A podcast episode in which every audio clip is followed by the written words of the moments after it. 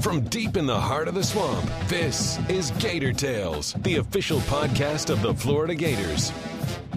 Gator Tales is brought to you by UF Health, the official healthcare provider of the Florida Gators.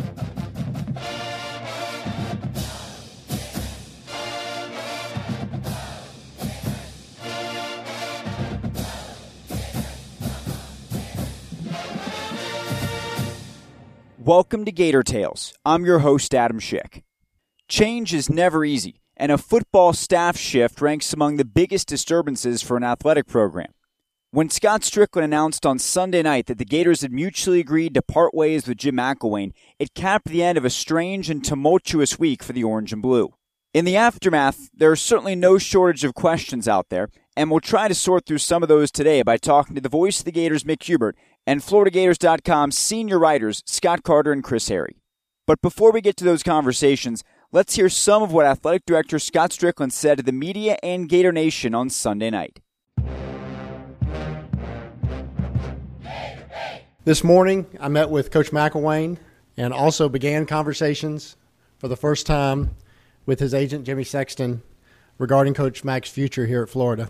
The end result of those conversations is that Coach Mack and the UAA have mutually agreed to part ways. Later in the day, I met with Randy Shannon, our defensive coordinator and assistant head coach, asked him to serve as our interim head coach, and he has agreed to do so. I think we're very fortunate to have a guy like Randy on our staff at a time like this. Uh, also met with our team first, and then followed met with our, our coaching staff. Um, this is a difficult situation, challenging time for all those individuals and the families that are represented there, uh, and the people involved. These kind of transitions are not easy. Um, our student athletes, as you guys know, are always one of our is our number one priority, especially during unusual circumstances like this. I appreciate Coach McElwain the way he's handled this. Uh, we had constructive conversations. I like Coach Mack. I think he's a good man. I want to thank him for his time and his effort serving as our football coach. I'm confident Coach Shannon and our staff will provide the guidance our program needs these next four weeks. We have four games left. We're not giving up on this season, and uh, I know our young men are ready to go out and get on the field this coming Saturday at Missouri and represent the Gators. Our search for the next head coach of the University of Florida begins immediately. I will do everything I can to keep the search process and the details of the search process confidential. We all understand that rumors tend to run rampant in these situations, and because of that, a lot of what people read and what you hear will not be accurate. Unfortunately, it's not practical for Steve McClain, our staff, or any of us to respond to every single rumor. So I ask for everyone's patience as we go through the process.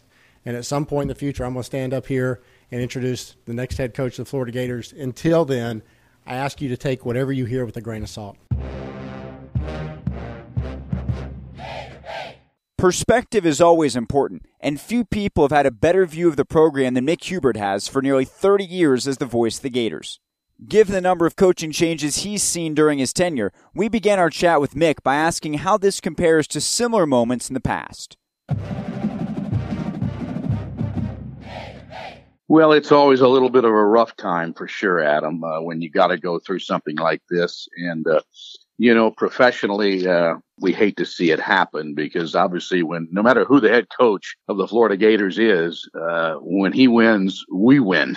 Mm-hmm. and so we're, we're all in this together. And so you want that guy to be successful because it has a direct relationship on uh, our day to day lives and all those kinds of things. But, uh, you know, when things go in, in a, a sour direction, you know, I, have seen this happen a few times in, in my 29 seasons here and, uh, you just got to keep, uh, keep on keeping on. That's what you have to do. I mean, uh, I mean, when, when Ron Zook was relieved of his duties, uh, you know, Ron was uh, able to finish out the term, and uh, you know, I, I did the call-in show with him and uh, and the pregame show with him, and and he was able to go on and and and then in the last game, uh, beat uh, Florida State in Tallahassee mm-hmm. on uh, the newly named Bobby Bowden Field. So that was a great night for for Ron. Uh, they carried him off the field at the end of the game, and and I remember I had a good relationship with Ron over the years. I knew him back in the early '90s.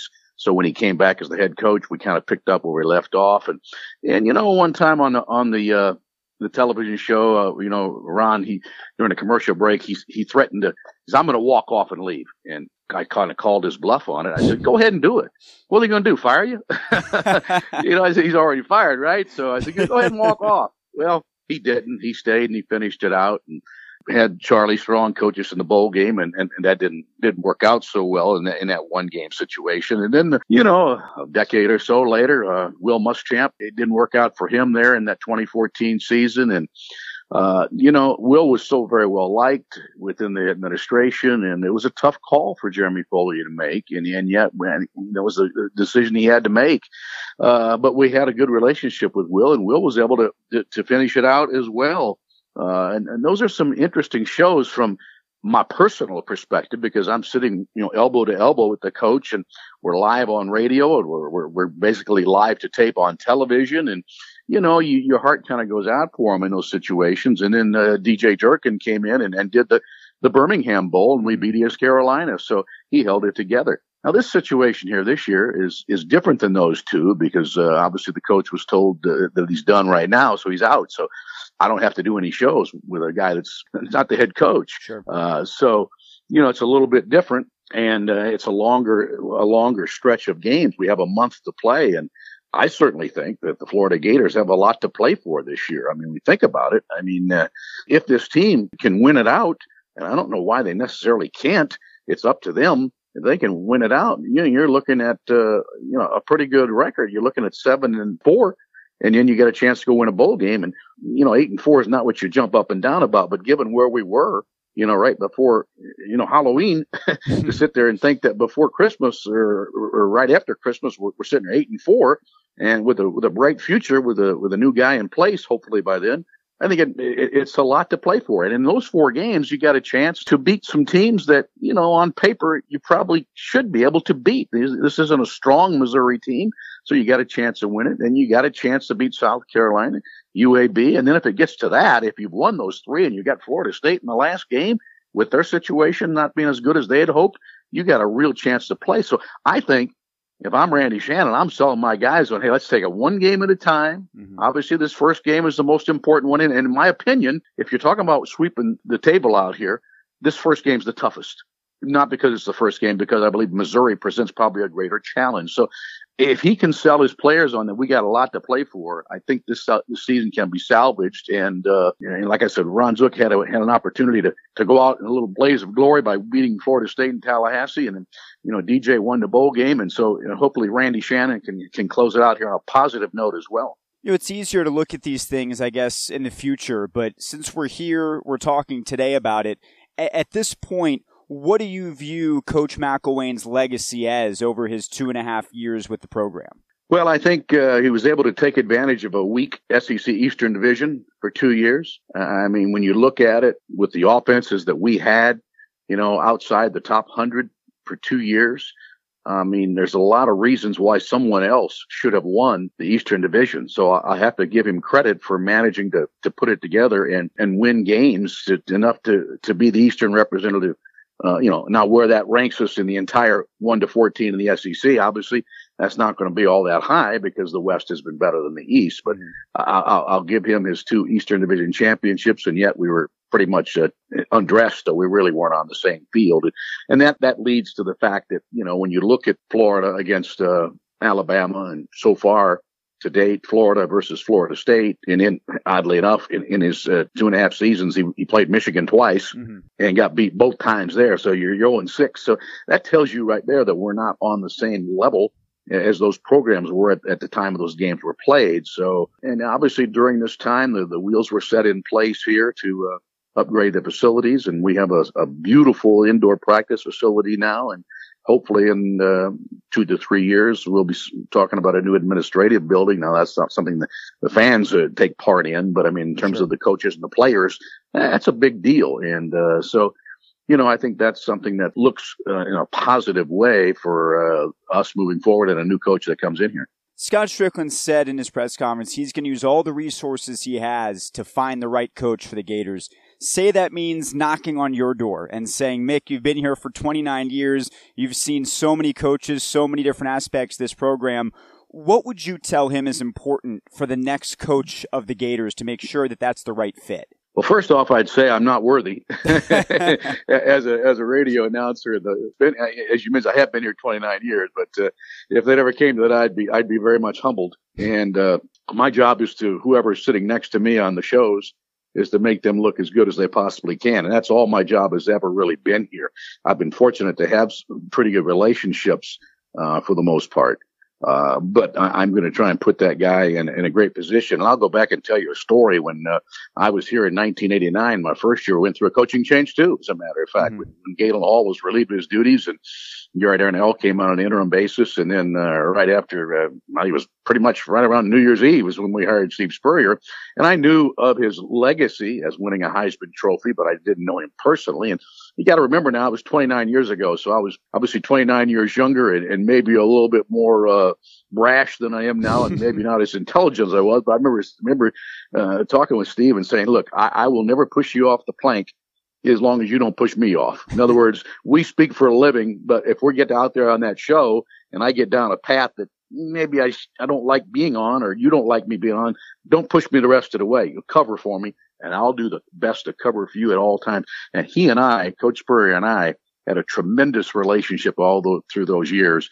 And that's why I was so happy when he came back as his role now as the ambassador, because we can, from time to time, we can relive some of those stories and some of those glories and uh, that was really great. But that was my only thing. So in moving forward, uh, he has to look at this as a recruiting opportunity. You may, may not be sitting in the living room of a 17 year old uh, five star left tackle, but maybe, maybe that kid's grandmother's listening. Maybe his aunt is listening. Maybe his third cousin's listening. Someone is listening. Always when you're doing a show like that, someone is consuming it and someone is forming an opinion about you as a person. They may say, Hey, you know, that, that, that coach XYZ, he was really good. I really like his personality. And so it's an opportunity to be recruiting, even if we're not talking about recruiting. And I think a lot of times, sometimes these coaches think that they're doing us a favor when in fact, you know, it's a part of their job. And when you can look at it as, hey, this is my opportunity to speak to somebody. Mm-hmm. Uh, so I, I, think that plays a, a good part And. You got to be able to relate to the fans, the boosters, your players, of course. You've got to be a good salesman. And I think here for Florida, obviously, as Scott Stricklin said, we want it to be fun. We want it to be fun within the building. We want to have fun as a staff inside this building. And when that obviously relates to winning. And we want to, you, you got to win and, and we want to do it. I don't know that we were asking for the moon, mm-hmm. but when you're sitting there outside of the top hundred in offense for year upon year upon year, and, and not really see any improvement going forward. And that, that's what's, that's frustrating. I think the new coach obviously has to have his handle on being able to develop players from an offensive standpoint, score some points, put a little fun in there. Obviously winning goes hand in hand with that. And then, like I said, be able to relate to people and, and, and, and, and give straight up answers and have a little bit of humility. I mean, it's said, you know, that, uh, you know, the proud is resisted, but grace is given to the humble. And so I, I think that's a, that's a long way, a, a part of doing that because this is a great place.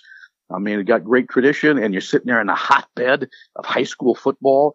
You can recruit here. So uh, I think there's going to be no shortage of, of, great people coming in here. And I'm looking forward to working with the next coaches. I have all of them, but I, I'm excited moving forward this is such an interesting business in terms of the way people move around. And one day you're you're wearing one shirt, next day you got the shirt of an arch rival on because that's just that's the way it goes in coaching.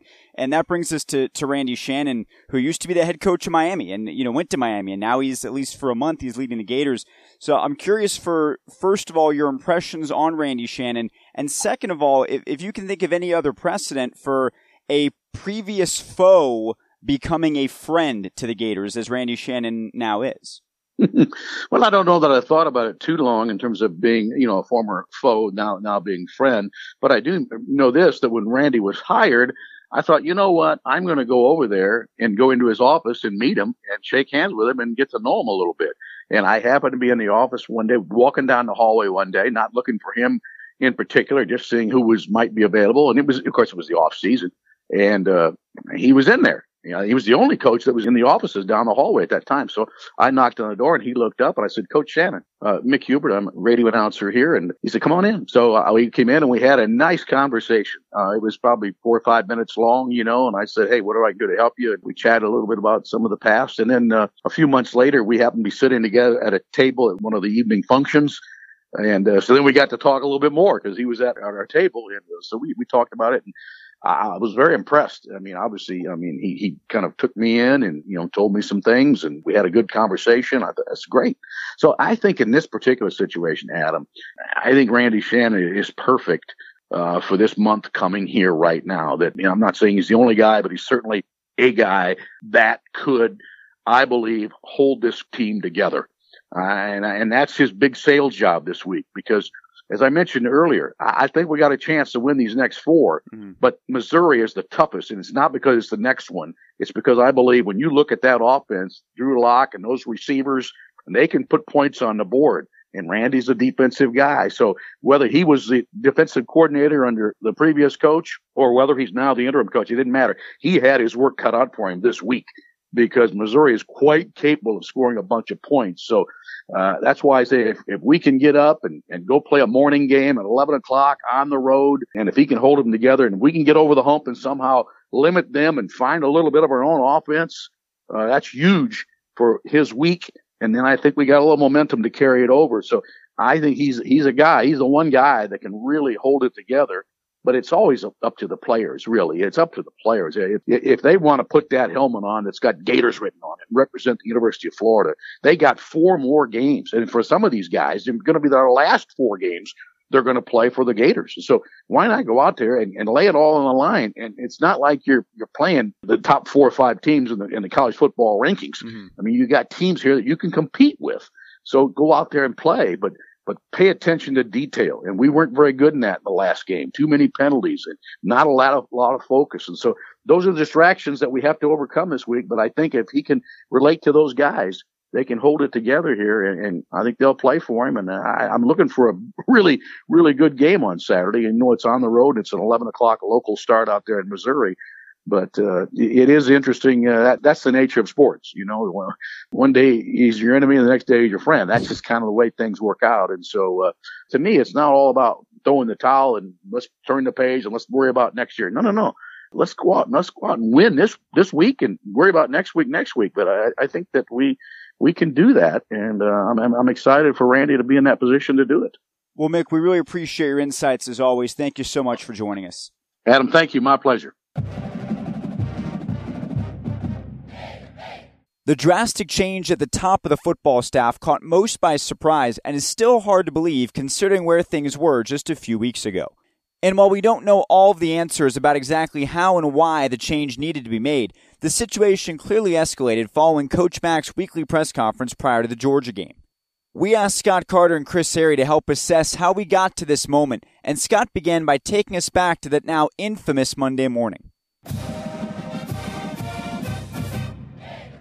During the press conference, Jim McElwain's kind of, uh, you know, recapping the bye week, coming off back-to-back losses, looking ahead to the annual rivalry game against Georgia.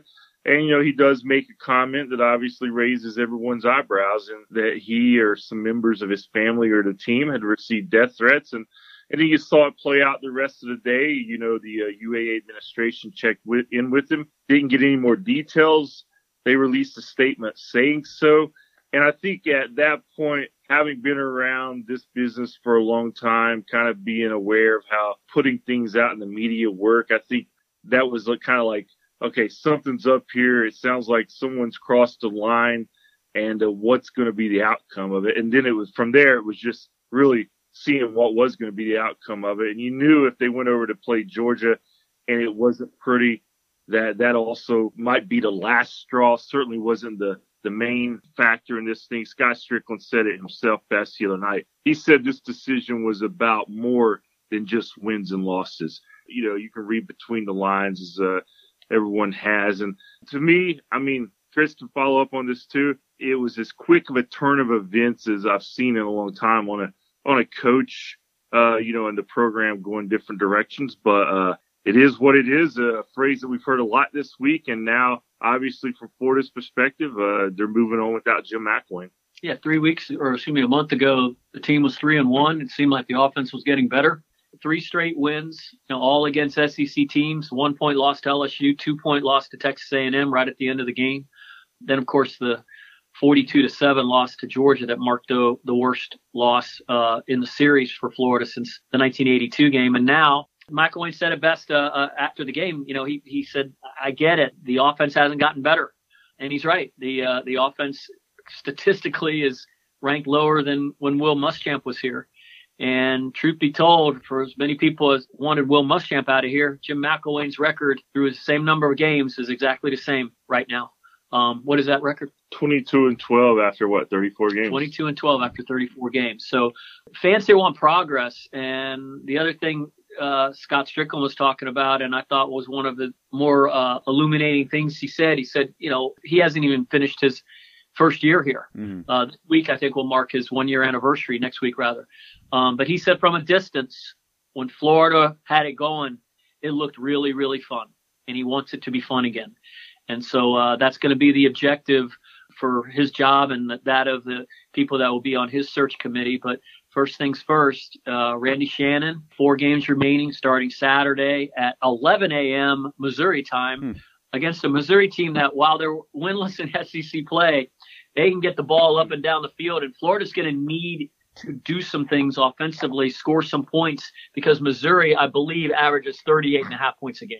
And we'll talk more about Missouri in just one second. I'm curious, you know, as, as, people have tried to put the pieces this together, one of the toughest elements is certainly the players and, and the way that they've had to go through this, the way they found out in a lot of cases through social media what was the sense that you got from them in terms of the, the level of shock and the ability to move forward and, and finish the season?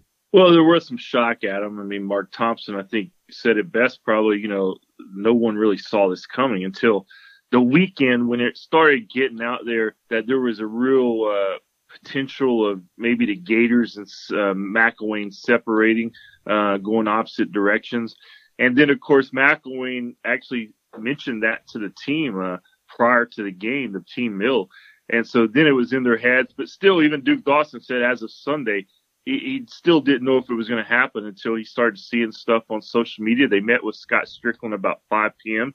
on Sunday, couple hours before his press conference. And, and that's when it became a reality for uh, the Gators. And you got to remember these guys are, you know, 18 to 22 year olds and, and while they are, uh, you know, obviously aware of social media and hear a lot of that stuff, sometimes a, a situation like this, they're kind of disconnected uh, from when you know you have issues between the coach and uh, the administration, other factors that may exist there that we don't know about. So uh, it did catch them by surprise, and obviously uh, they quickly talked a lot about, hey, there's still a month in the season. We have four games left we're going to try to go out. I mean, especially the seniors. Uh, these guys, this is their last go around, and while they are three and four, lost three in a row, they still have the potential to make a bowl if somehow they can, you know, get back to finding ways to uh, win. So that's the message they delivered earlier in the week. But there's still uh, a little bit of, I think, uh, deer in the headlights look with some of those guys you know, as students of uh, of journalism, practitioners of journalism,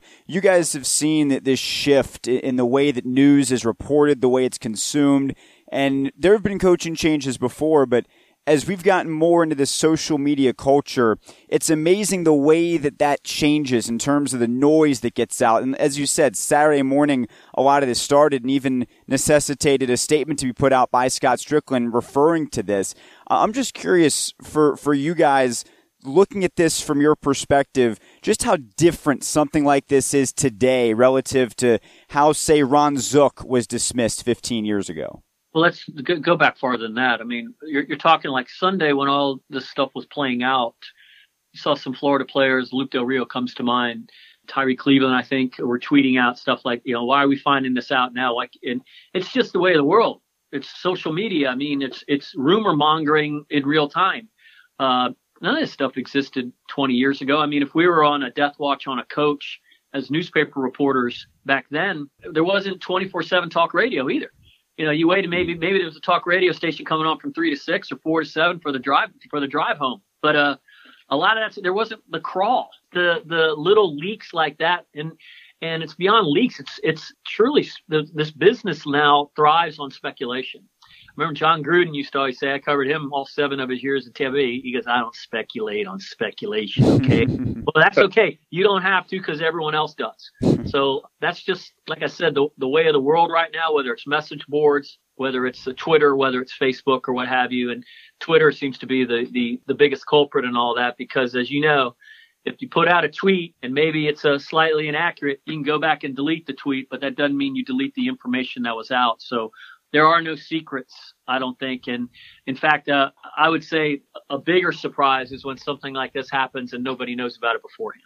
The game has totally changed in that regard. Used to used to spend the day actually putting stuff in your notebook and trying to organize your information, making as many calls as you can. So at the end of the day, when you sat down and wrote your story for the next day's newspaper, you felt you could be as, as authoritative you can with real facts. And they're out there today, but there's also a lot of false information. So it's confusing for people. It's confusing for players.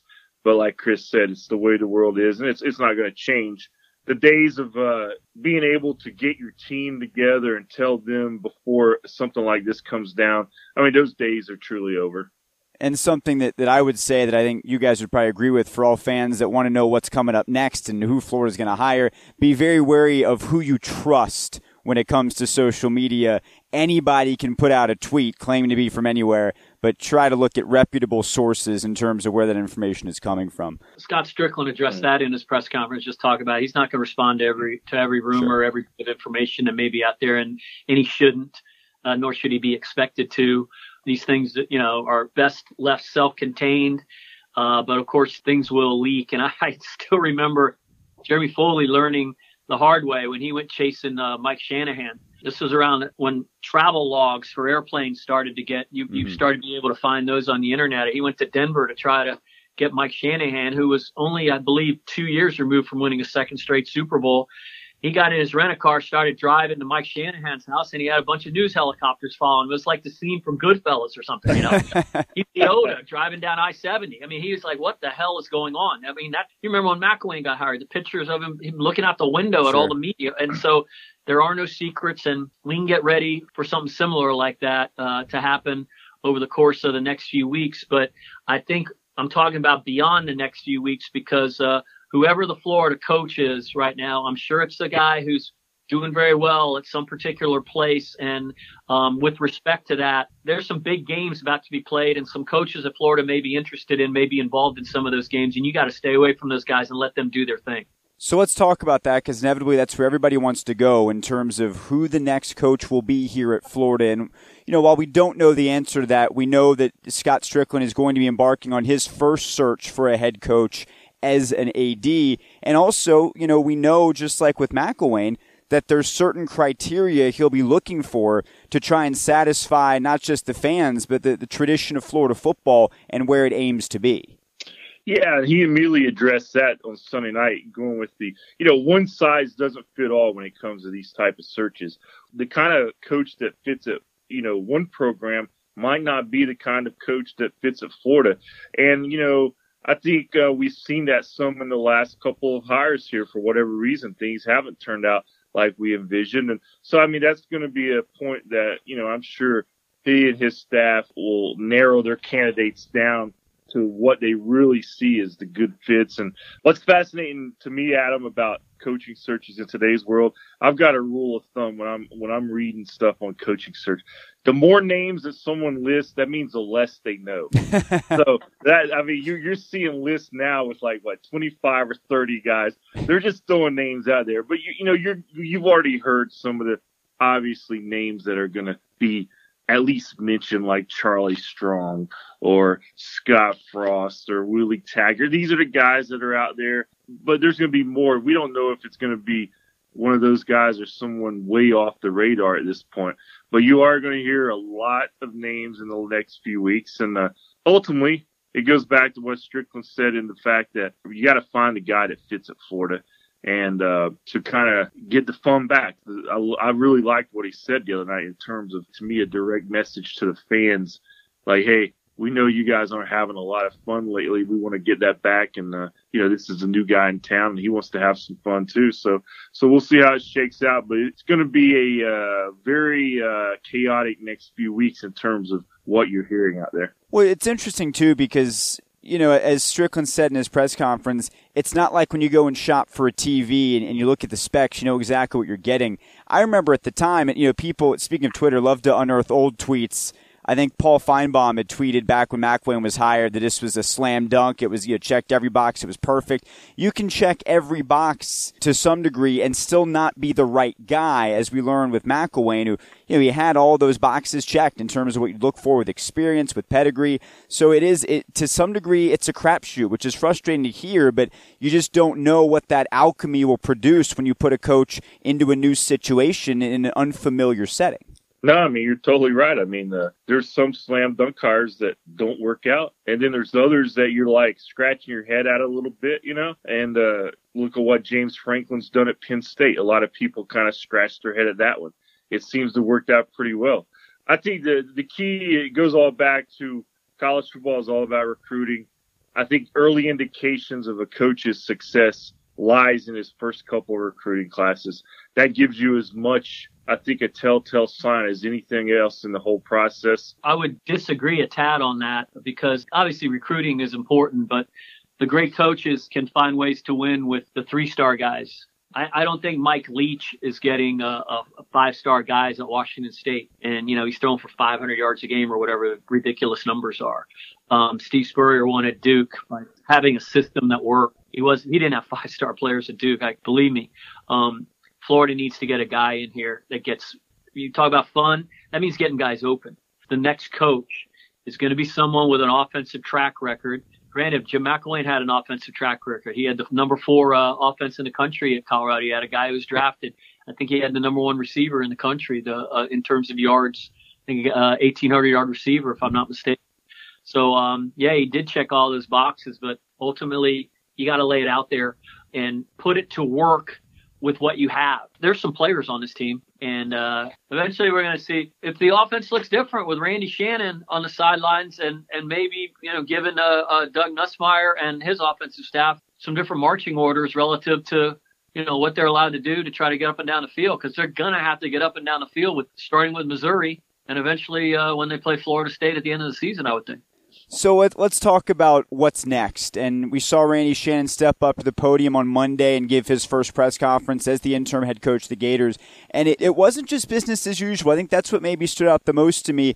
It was clear that he has some ideas about how things should have been done differently in the past and how they will be different here for the, the next month. So can you guys just touch on some of what stood out to you from Randy Shannon and his approach to this last month of the season? Well, more than anything to me, Adam, what stands out is he's clearly been in that position before.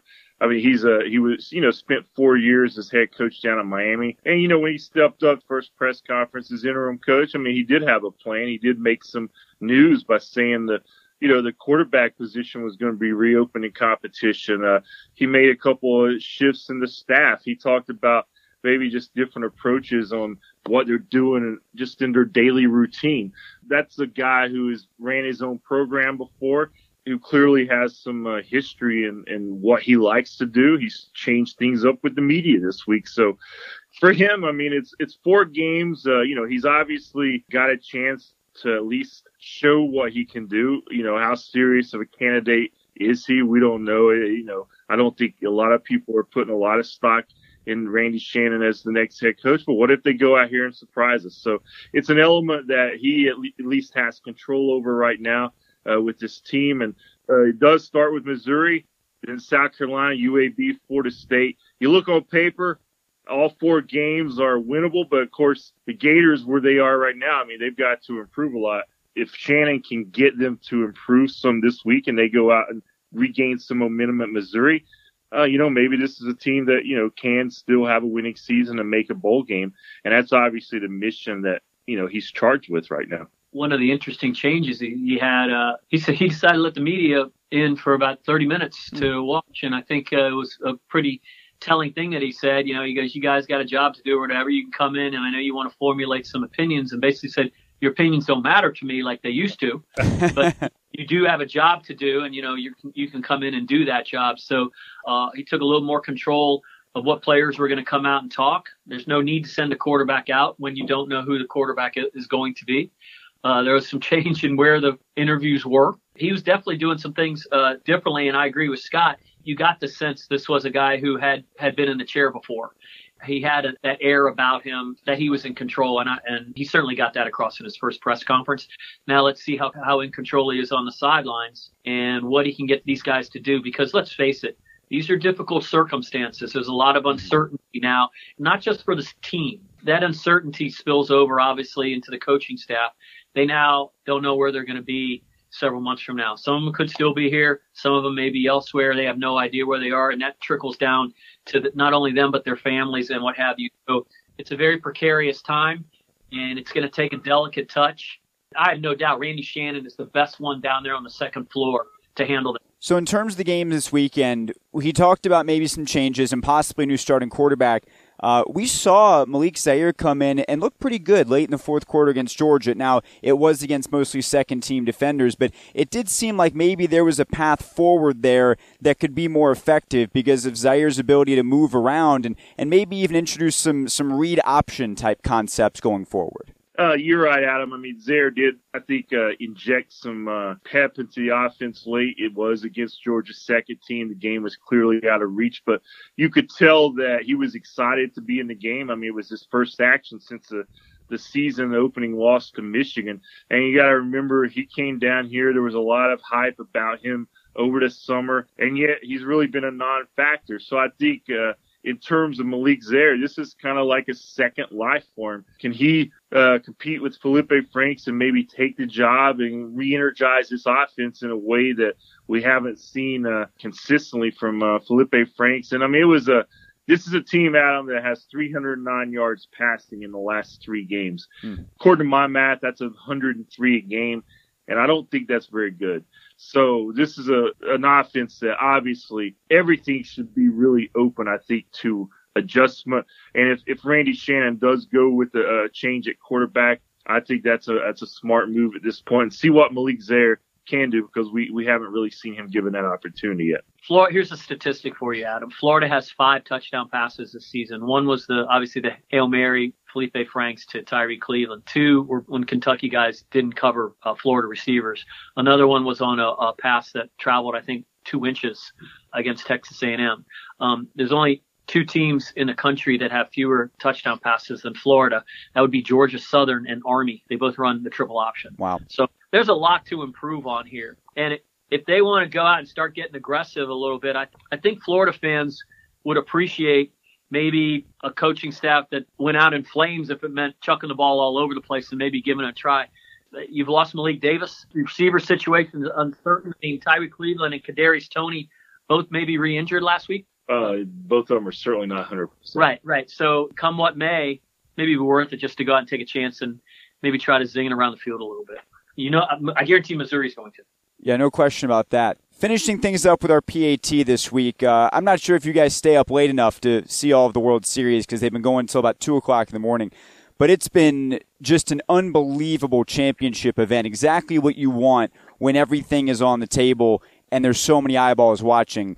So for me, this is one of the most memorable championship events I think I've ever seen. I'm curious for you guys in all of your years, whether it's a single game, a Super Bowl, a national championship, or a series of some kind, what stands out to you as maybe the greatest championship event that you've ever seen?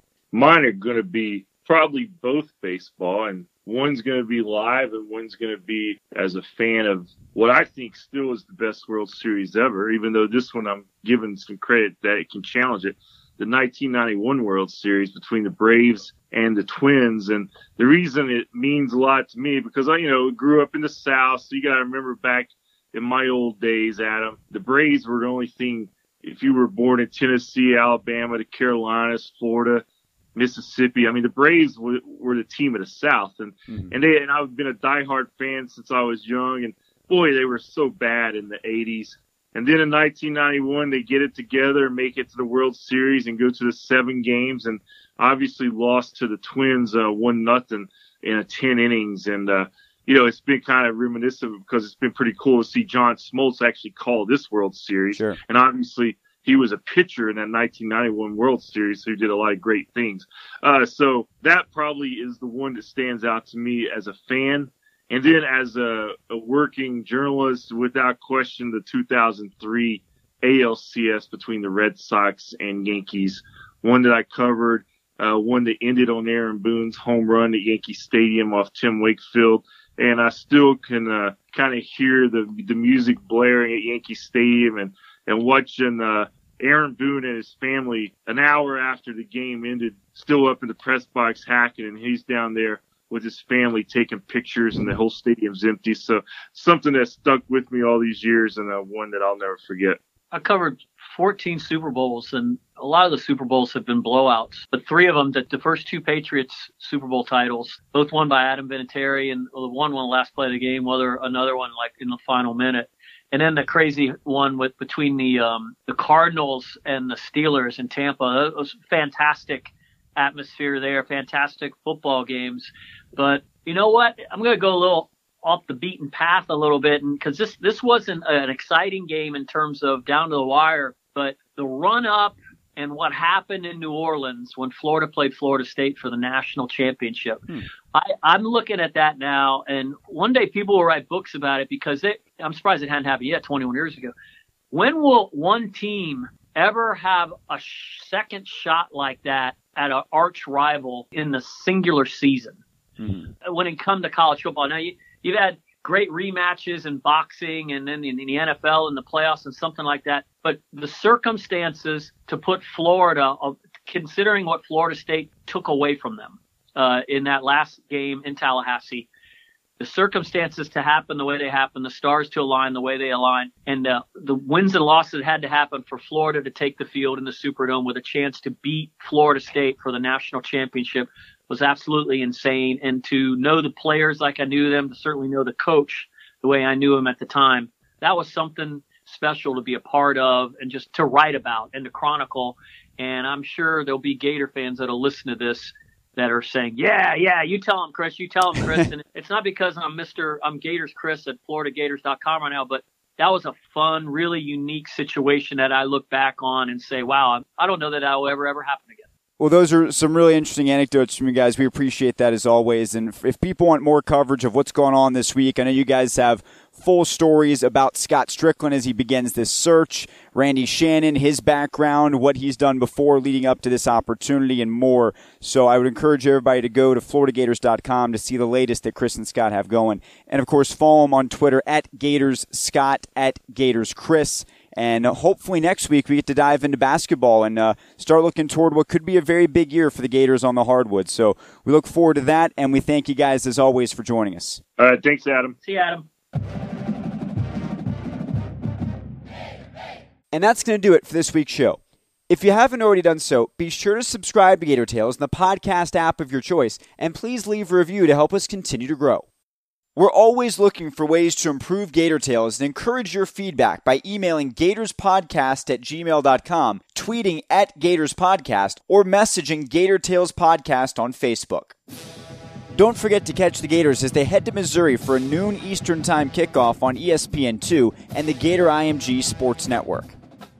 We'll be back next Thursday with an all new episode, so don't miss it. Until then, I'm Adam Schick, and I'll see you in Columbia.